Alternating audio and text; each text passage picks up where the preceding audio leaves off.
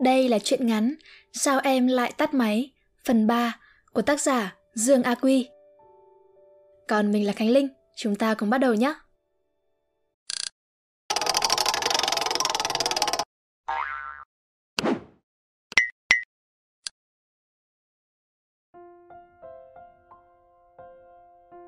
Phần 3 Trà hoa cúc.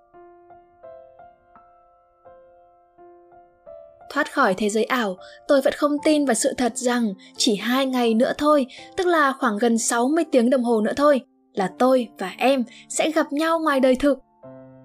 Lòng tôi trào dâng một niềm sung sướng xen lẫn lo lắng. Gặp rồi thì sẽ nói chuyện với nhau như thế nào đây?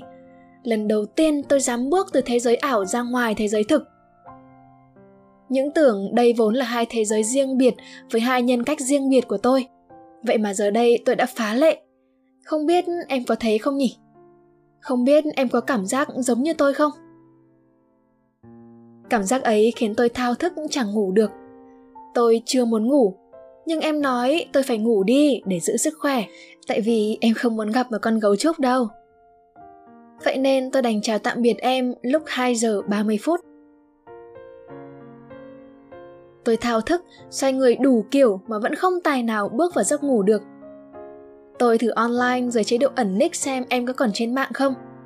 Quả thực nick em vẫn sáng. Ừ, em không ngủ hay sao? Em kêu tôi đi ngủ, nhưng mà em lại chẳng ngủ. Đừng bảo là em muốn hóa trang thành gấu trúc gặp tôi đấy nhá. Hai ngày tiếp theo tôi như người trên mây. Tới lớp tôi cứ thần thơ nghĩ về em, tưởng tượng ra lúc gặp em sẽ thế nào, chào em ra sao, rồi tôi sẽ mặc đồ gì, em mặc gì, son môi em màu gì, vân vân. Những thứ ấy lấp đầy đầu óc tôi khiến tôi chẳng thể nào học được cái gì cả. Sao mà thời gian trôi chậm thế nhỉ? Chẳng giống như lúc nói chuyện với em. Cảm giác từ 22 giờ tới 2 giờ sáng sao mà nó nhanh thế? Còn từ 8 giờ sáng tới 12 giờ cứ như là cả thế kỷ vậy. Quân này, thứ sáu này cậu có rảnh không?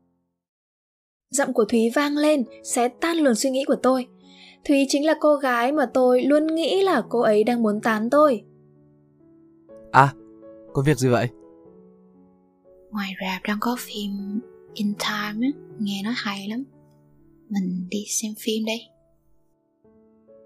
Chuyện quái gì đang diễn ra đấy nhỉ? Sao con gái lại cứ thích hẹn hò vào thứ sáu thế?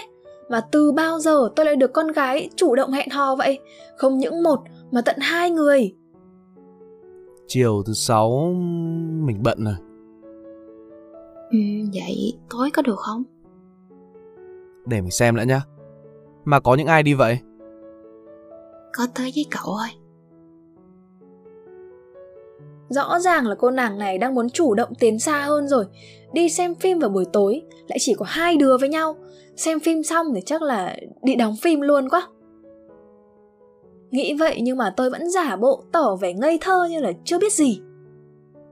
Đối với một đứa chưa có người yêu như tôi mà nói thì đây quả là một cơ hội tốt. Người ta đã chủ động tiến đến rồi, tội gì mà không đồng ý. Từ chối là không bao giờ có lần sau nữa đâu. Nhưng mà chẳng biết gặp em rồi thì mấy giờ về, biết đâu sau cuộc hẹn ở quán trà chúng tôi lại đi ăn tối, ăn xong lại đi xem phim thì sao? Quả là khó xử. Cũng được, nhưng mà chắc mình xem ca muộn một chút nhá. Vì thứ sáu này mình cũng bận.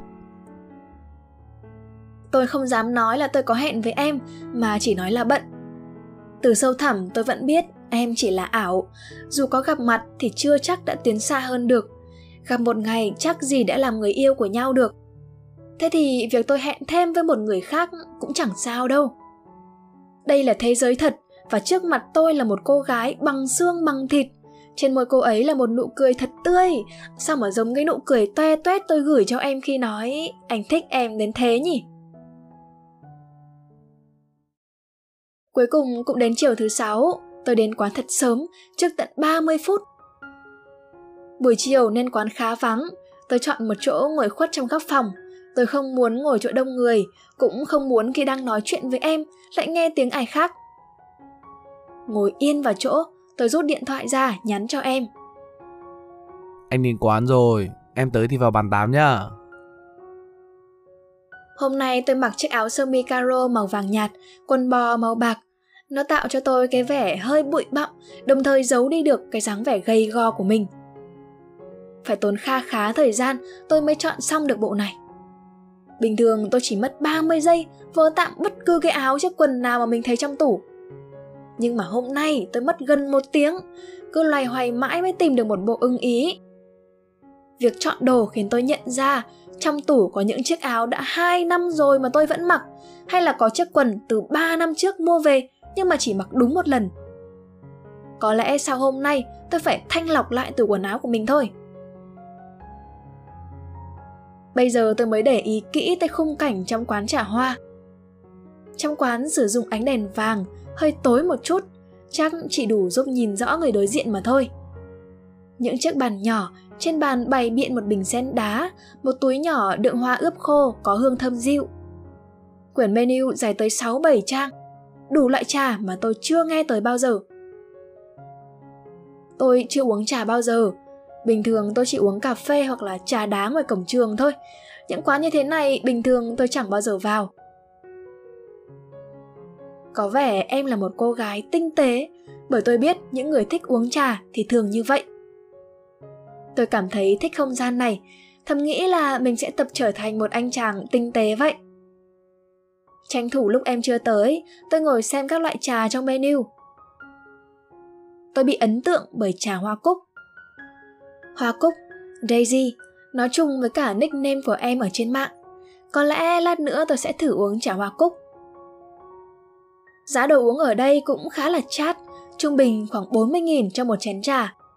Đúng là đồ dành cho người tinh tế, đến giá nó cũng kinh thế. Trong lúc tôi vẫn đang mải mê xem menu thì em xuất hiện. Em đứng từ xa nhìn tôi một lúc rồi mới tiến lại gần. Em nhẹ nhàng ngồi xuống tấm đệm ở phía đối diện tôi, rồi cất tiếng. Anh qua sớm đấy. Tôi khẽ giật mình và chỉ hướng mắt lên một chút. Khuôn mặt em đang tươi cười với tôi để lộ mấy chiếc răng trắng tinh. Mái tóc em được buộc gọn lại sau lưng, phần mái hơi dài tựa như là đang ôm lấy khuôn mặt em. Em mặc chiếc áo trễ một bên vai, màu đen và quần bò mài rách gối.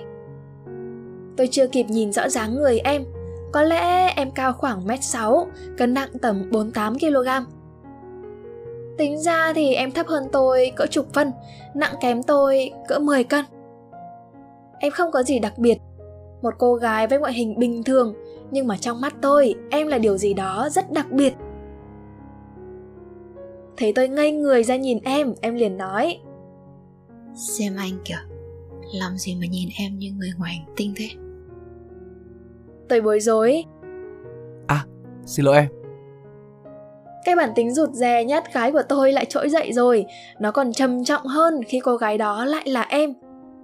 Chẳng còn cái vẻ bạo dạn bất cần như là ở trên thế giới ảo, chỉ còn thằng nhát gái tôi đây trong thế giới thực đối diện với em. Em muốn uống gì? Tôi đưa menu cho em để đánh trống lảng, cố giấu đi sự bối rối của mình. Em liếc tôi một cái, nở nụ cười tinh nghịch, đưa tay đón lấy quyển menu. Tôi cũng đáp lại em với một nụ cười. Quả thực là tôi không biết phải bắt đầu nói gì với em đây. Sao mà trong thế giới ảo tôi lại bạo miệng vậy, mà giờ đây chẳng mở được mồm thế này. Cố gắng trấn tĩnh một lúc chờ em chọn đồ, nhìn cái điệu vuốt tóc mái của em cũng khiến tôi ngẩn ngơ. Em uống trà hoa cúc. Còn anh thì sao? Ơ, à, anh cũng chào Hoa Cúc. Chưa hết bối rối vì gặp em, giờ lại bị bối rối tập 2 khi đồ em chọn lại chung với thứ mà tôi đã chọn từ 15 phút trước. Tại sao trong đống trà hơn 6 trang giấy kia em lại chọn đúng món của tôi vậy? Anh bắt trước em hả? Thiếu gì trà ngon mà lại gọi cùng loại với em đấy. Anh chưa uống trà bao giờ nên cũng không biết chọn loại nào cả. Đồ em chọn chắc là sẽ ngon nhất rồi. Tôi cười khi cố nịnh em một câu để mong là em đừng bắt lỗi tôi nữa. Em thoáng ngạc nhiên một chút và nói À em quên mất Không phải ai cũng biết món này Anh cứ uống thử xem Biết đâu lại nghiện đấy Như cái cách anh nghiện em á Tôi cười một cách danh mãnh, có vẻ tôi đã bình tĩnh hơn và bạo miệng hơn một chút rồi. Nghe câu hỏi đầy tính ẩn dụ của tôi, em cũng cười và liếc mắt đi chỗ khác, nói một cách bâng quơ. Người ta có làm gì đâu mà nghiện.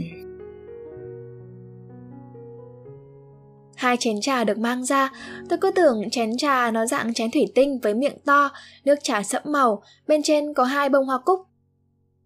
Nhưng mà không phải, chén trà là dạng chén sành với thân chén cao, bên trên có nắp, trông giống kiểu chén trà kiểu Trung Quốc. Tôi vẫn thấy trên tivi. Nước trà thật nóng, tới mức bỏng tay nếu không cẩn thận chạm vào. Vậy nên có thêm một chiếc đĩa sứ đỡ ở bên dưới để tiện việc di chuyển. Tôi bối rối không biết sẽ uống thế nào, đành nhìn em chờ đợi. Em biết ý, bảo tôi. Anh cầm nắp chén như thế này này, rồi giữ nắp mở nhẹ ra khi uống. nhấc nắp ra một chút thôi, để có thể ngửi thấy mùi thơm của trà. Nhưng mà đừng có mở nắp hết ra nha, bởi vì như vậy trà sẽ nhanh nguội, lại mất đi mùi hương. Cứ ủ nắp như vậy mà uống dần thôi. Ừ, có vẻ em khá là sành việc này. Đúng là đồ uống chỉ dành cho người tinh tế. Uống trà mà cũng lắm thủ tục ghê. Bình thường tôi chỉ quen uống cà phê, dù cũng có chút quy tắc, nhưng mà so với trà thì chưa là gì. Nhưng mà khi nhìn thấy hình ảnh em đưa chén trà lên gần miệng, khẽ nhấp môi và uống một ngụm, trái tim tôi bỗng đập loạn nhịp. Tinh tế thôi có lẽ là chưa đủ, phải nói là đẹp nữa. Tôi cũng thử uống xem sao. Vị thanh, hơi chua ở đầu lưỡi, nhưng mà khi uống vào sâu hơn lại ngọt, uống xong rồi lại thấy thơm, một mùi thơm thoang thoảng từ trong ra ngoài, cứ quanh quẩn ở sâu trong hốc mũi. Đặt chén trà xuống bàn, tôi cất tiếng hỏi. Mấy hôm nay em thế nào? Hai hôm rồi không thấy em online. À, đợt này em đang thi, nên là phải tập trung ôn bài. Không có thời gian online nhiều đâu. Đúng rồi, em hơn tôi một năm. Tầm này ở khóa trên ở trường tôi cũng đang thi. Họ thi sớm hơn chúng tôi cả tháng. Có lẽ chuẩn bị tốt nghiệp nên có nhiều thứ hơn. Hình như còn phải đi thực tập tốt nghiệp sau khi hết môn nữa. Thực tập xong còn thi tốt nghiệp. Khoa tôi học phải thi tốt nghiệp, còn một số khoa khác, trường khác thì sẽ làm đồ án. Em học cùng chuyên ngành với tôi nên các môn học và hệ thống thi cử tốt nghiệp cũng khá tương đồng. Gặp em rồi anh thấy thế nào? Ừ, thế nào là thế nào? Tôi chẳng hiểu ý câu hỏi này của em, nhưng mà tôi vẫn có câu trả lời. Thì em xinh hơn trong ảnh. Yêu nịnh kìa. Ha, thật mà, anh có biết nịnh ai bao giờ đâu. Nhìn em cũng trẻ tuổi hơn nữa. Đúng là nhìn em với tôi thì chẳng ai bảo là tôi ít tuổi hơn em. Mặt tôi cũng không phải là thuộc loại già, chỉ là đúng độ tuổi thôi. Vậy nên nói em trẻ hơn tuổi thì cũng không sai nhưng có vẻ như là câu nói này của tôi có chút âm điệu nịnh nọt khiến em cười tủm tỉm. À, cho anh biết tên thật của em được không? Anh cứ gọi em là Linh cũng được. Tên thật của em đó Không. Em nhe răng cười, còn tôi tiêu nghỉu. Thế tên anh là gì hả? Anh chàng đa tình. Nickname của tôi có chữ đa tình, vậy nên em hay trêu tôi là kẻ nhát gái đa tình. Anh tên Quân. Tôi không ngại nói tên thật của mình, cớ sao em lại không cho tôi biết tên thật nhỉ? Thế Quân có muốn làm người yêu của Linh không? Tôi có hơi giật mình với câu hỏi này, tưởng là em mở đường cho tôi, tôi liền hồ hởi. Có. Tôi định nói tiếp câu nữa, nhưng dường như ngay lập tức Linh đáp lời Nhưng mà Linh có người yêu rồi Người yêu Linh hơn Linh 2 tuổi Tôi có cảm giác như là em đang trêu tôi Em vừa đẩy cảm xúc của tôi lên một chút Thì ngay sau đó đã dội cho tôi một gáo nước lạnh. Thế là có ý gì? Anh ấy hiện tại đang học ở nước ngoài Cuối năm sau mới về nước. Nên là hiện tại em vẫn một mình. Bọn em yêu nhau từ nay là cũng được 3 năm rồi. Em vẫn tiếp tục kể về anh ta rằng bọn em yêu nhau được một năm thì anh ta đi học cao học ở nước ngoài.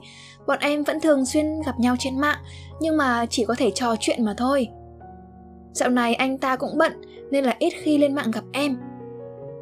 Thảo nào tôi thấy em hay online muộn đến vậy, có lẽ là lệch múi giờ. Vậy là còn hơn 14 tháng nữa em mới gặp lại người yêu được à?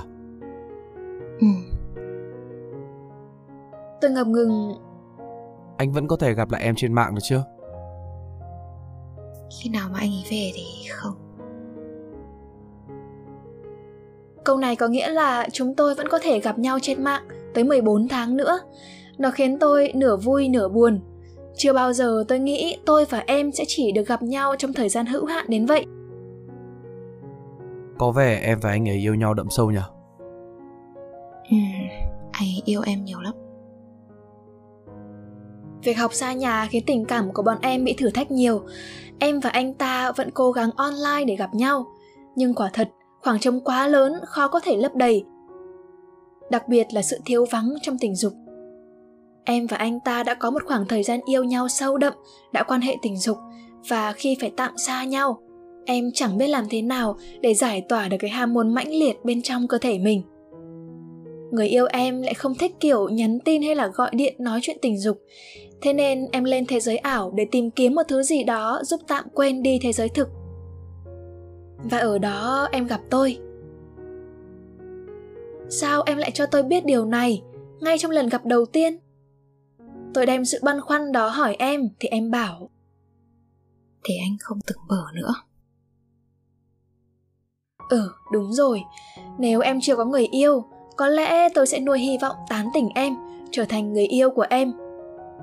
Nghĩ đến đây tôi chợt lóe lên một suy nghĩ. Linh này, Dạ, anh cứ nói đi. Hình như em đang mong đợi ở tôi một điều gì đó.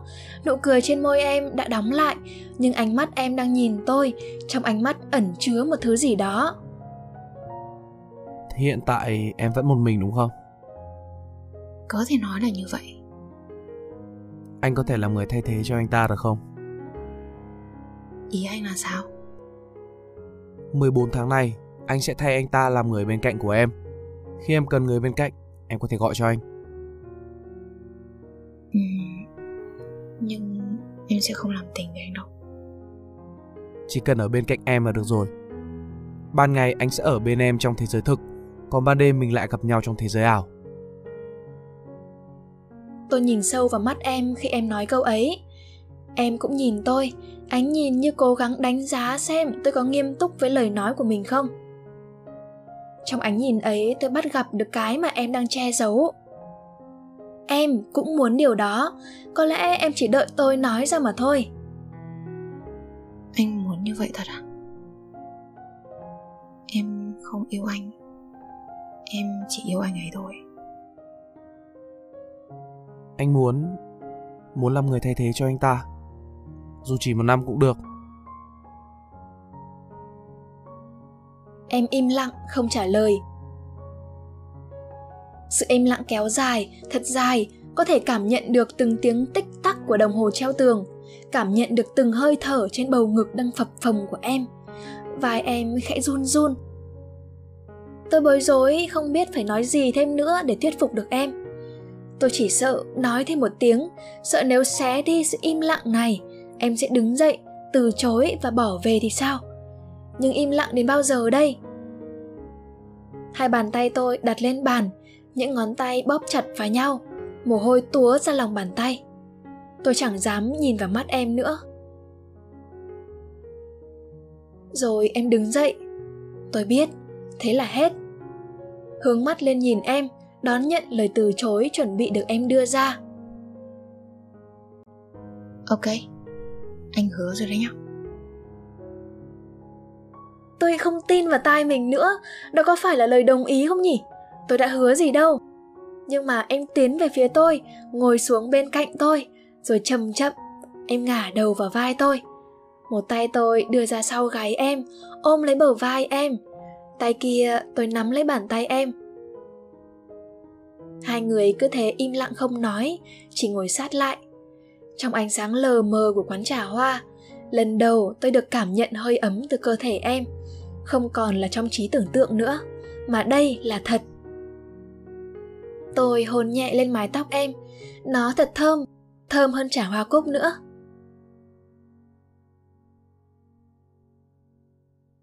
Phần 4 In Time. Tới 6 giờ tối thì Linh phải về. Tối nay em có hẹn với anh ta nên không ở lại bên tôi lâu hơn được. Em còn phải ôn thi nữa. Kỳ thi này quan trọng với em mà. Việc thường xuyên phải thức khuya khiến lịch trình sinh hoạt của em cũng phải thay đổi theo. Tôi đành chấp nhận rời xa em trong sự luyến tiếc. Trên đường về nhà, điện thoại tôi chợt rung lên. Tôi dừng xe lại, mở máy. Là Thúy. Quân xong việc chưa? Nếu xong sớm thì qua đón tớ có được không? Tôi quên khuấy mất là mình còn có một cuộc hẹn nữa. Vẫn còn sớm, bụng thì đói meo, nên là tôi trả lời ngay. Tớ vừa xong việc. Cậu ở đâu để tớ qua đón? Hôm nay Thúy diện một chiếc váy màu xanh, trông cô nàng thật nổi bật so với bộ dạng bụi bặm của tôi. So về ngoại hình thì Thúy có phần nhỉnh hơn Linh một chút, nhưng về tính cách thì tôi thích tính cách của Linh hơn. Tôi thích sự tinh tế và chút tinh nghịch của em. Ở bên em tôi thấy thật thoải mái và không phải lo nghĩ điều gì. Còn Thúy thì tôi thấy cô nàng chủ động quá, quyết liệt quá so với bản tính có phần rụt rè của tôi. Điều đó khiến tôi thấy ái ngại và đề phòng hơn với Thúy. Vừa gặp tôi, Thúy đã hỏi. Cậu ăn gì chưa? Mình chưa. Vậy thì chúng mình ăn trước đây. 8 giờ mới có ca chiếu mà. Ăn xong rồi đi xem là vừa đó. Có vẻ như là Thúy đã tính toán khá là cẩn thận cho kế hoạch đi xem phim này rồi. Mọi thứ đang đi đúng kịch bản. 6 giờ tối gặp nhau, đi ăn tối, ăn xong đến gần 8 giờ thì đi xem phim. Xem xong cũng cỡ 10 giờ, tất nhiên là sau đó tôi sẽ đưa Thúy về. Mà muộn như vậy, có khi phòng trọ đã khóa cửa. Còn sau đó thì... tôi chỉ cần nhìn thoáng qua ánh mắt Thúy đã có thể đọc được vanh vách kịch bản của cô nàng rồi bởi tôi cũng đã tưởng tượng được cái kịch bản này nhiều lần lắm rồi, nhưng đó là kịch bản mà tôi dẫn Linh đi xem phim trong thế giới ảo. Nếu như trước khi quen Linh, hay chính xác hơn là trước khi em tựa đầu vào vai tôi trong quán trà hoa, có lẽ tôi sẽ rất vui vẻ và hào hứng với kịch bản kia của Thúy. Tôi sẽ giả vờ ngoan ngoãn để cô nàng dẫn dắt mình đi theo kịch bản đó. Nhưng mà giờ đây, tôi không thấy vui. Tôi thích những bất ngờ không thể đoán trước của em – thích cái cách mà em chờ đợi tôi, tạo cơ hội cho tôi chủ động. Dù nhát gái, nhưng tôi không thích bị dắt mũi. Nhưng tôi cũng không muốn phá tan cái kịch bản mà thúy dày công xây dựng. Tôi sẽ thử xem cô nàng dám đi đến đâu, để kiểm chứng xem những gì tôi đọc ra kia có đúng được bao nhiêu phần trăm. Tôi mỉm cười và hỏi thúy. Ok lên xe đi thúy cậu biết quán ăn nào ngon không chỉ đường của tớ nhá Chúng tôi đến dạp phim cũng đã gần 8 giờ tối. Nhìn màn hình lịch chiếu phim chỉ còn khoảng 10 phút nữa là đến giờ rồi. Tôi vội vào quầy vé để xếp hàng. Thúy đi theo tôi, bảo là Để tớ xếp hàng cậu nha. Ngoài kia đông quá, hết chỗ ngồi đợi rồi. Ừ cũng được, cẩn thận túi sách của cậu nha. Đông người dễ mất trộm lắm đấy. Ờ vậy, cậu giữ hộ mình luôn đi. Như thế an toàn hơn mà. Ừ đưa đây tớ giữ hộ cho. Tôi khá là hồn nhiên và ngây thơ trước hành động này. Suy nghĩ một cách đơn giản đó là bài học an toàn tối thiểu mà thôi. Dạp phim thường đông người và là nơi dễ bị móc túi và trộm cắp tôi cũng chỉ nghĩ là nếu xảy ra điều đó thì cuộc chơi sẽ mất vui, nên làm gì thì làm, an toàn vẫn phải là hàng đầu nhưng mãi sau này tôi mới biết, người con gái chỉ thích được bạn trai giữ túi hộ mình thôi. Hành động ấy chẳng khác nào ẩn ý, anh muốn làm bạn trai của em. Một kẻ thiếu tinh tế như tôi làm sao mà hiểu được ẩn ý sâu xa đó chứ? In Time là một bộ phim khá hay kể về việc con người chỉ có một thứ quan trọng duy nhất, thời gian. Mỗi người sẽ có một khoảng thời gian sống nhất định, khi hết thời gian thì họ sẽ chết. Thời gian có thể chia cho nhau được dùng để trao đổi, mua bán giống như tiền vậy. Anh chàng nhân vật chính lại khá đẹp trai, Justin Timberlake. Sau này tôi mới biết anh ta còn là một ca sĩ nữa. Người đâu mà vừa đẹp trai vừa hát hay, ước gì tôi cũng được như vậy.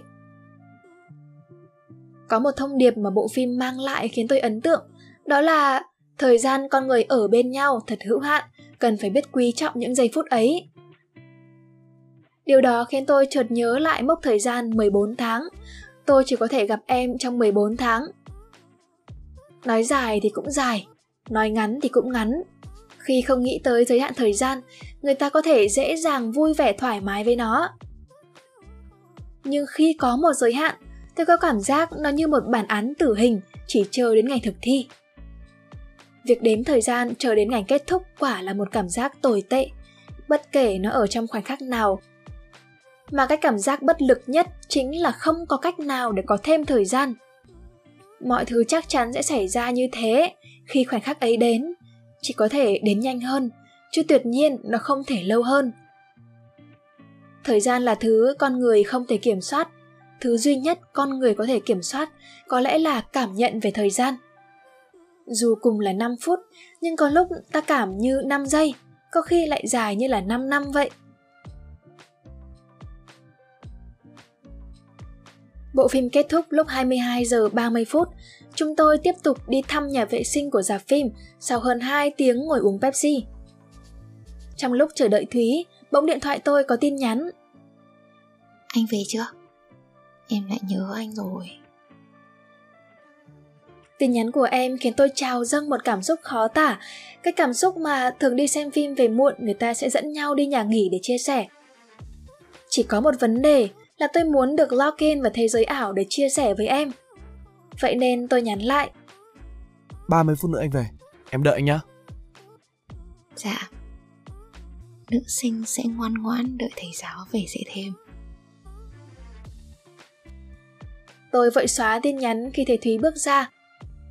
Cái đồ đáng ghét này, tí về nhà tôi phải phạt em mới được. Dù tôi với Thúy chưa là gì của nhau, nhưng tôi cũng không muốn Thúy đọc được tin nhắn này. Thúy cất tiếng hỏi. Muốn có muốn đi đâu nữa không? Tôi biết đây là một câu hỏi đã được chuẩn bị trước trong kịch bản. Câu này chứng tỏ mọi cánh cửa đã mở ra hết rồi, chỉ chờ tôi bước vào thôi. Nhưng hình như nó mở sai thời điểm thì phải, bởi vì giờ đây tâm trạng tôi hoàn toàn hướng theo một con đường khác. Không, bọn mình về đi. Nghe tôi nói vậy, Thúy thoáng tỏ vẻ thất vọng. Câu trả lời dứt khoát và gần như ngay lập tức của tôi khiến Thúy không kịp xoay sở. Có vẻ cô nàng không dự đoán được tôi sẽ phản ứng như vậy. Bởi làm gì có thằng nào ngu tới mức dâng tận miệng rồi mà còn không ăn. Nếu có thể đọc được suy nghĩ của người đối diện, có lẽ tôi sẽ đọc được một trang những lời chửi bới thậm tệ rồi. Tôi vẫn tự hào là mình giỏi diễn xuất, nhưng lần này Thúy đã đánh trượt tôi rồi. Một kẻ thuộc lòng kịch bản mà lại diễn chật lất.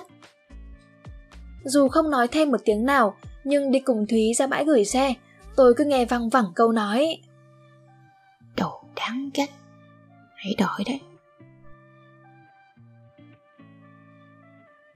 To be continued, hết phần 4. Hy vọng các bạn sẽ thích video lần này. Đừng quên ấn like, share và đón chờ những video tiếp theo trong series truyện ngắn Sao em lại tắt máy. Và nếu các bạn cũng thích những nội dung như trên, hãy đăng nhập vào spiderroom.com để tìm đọc thêm. Và mình là Khánh Linh. Bye!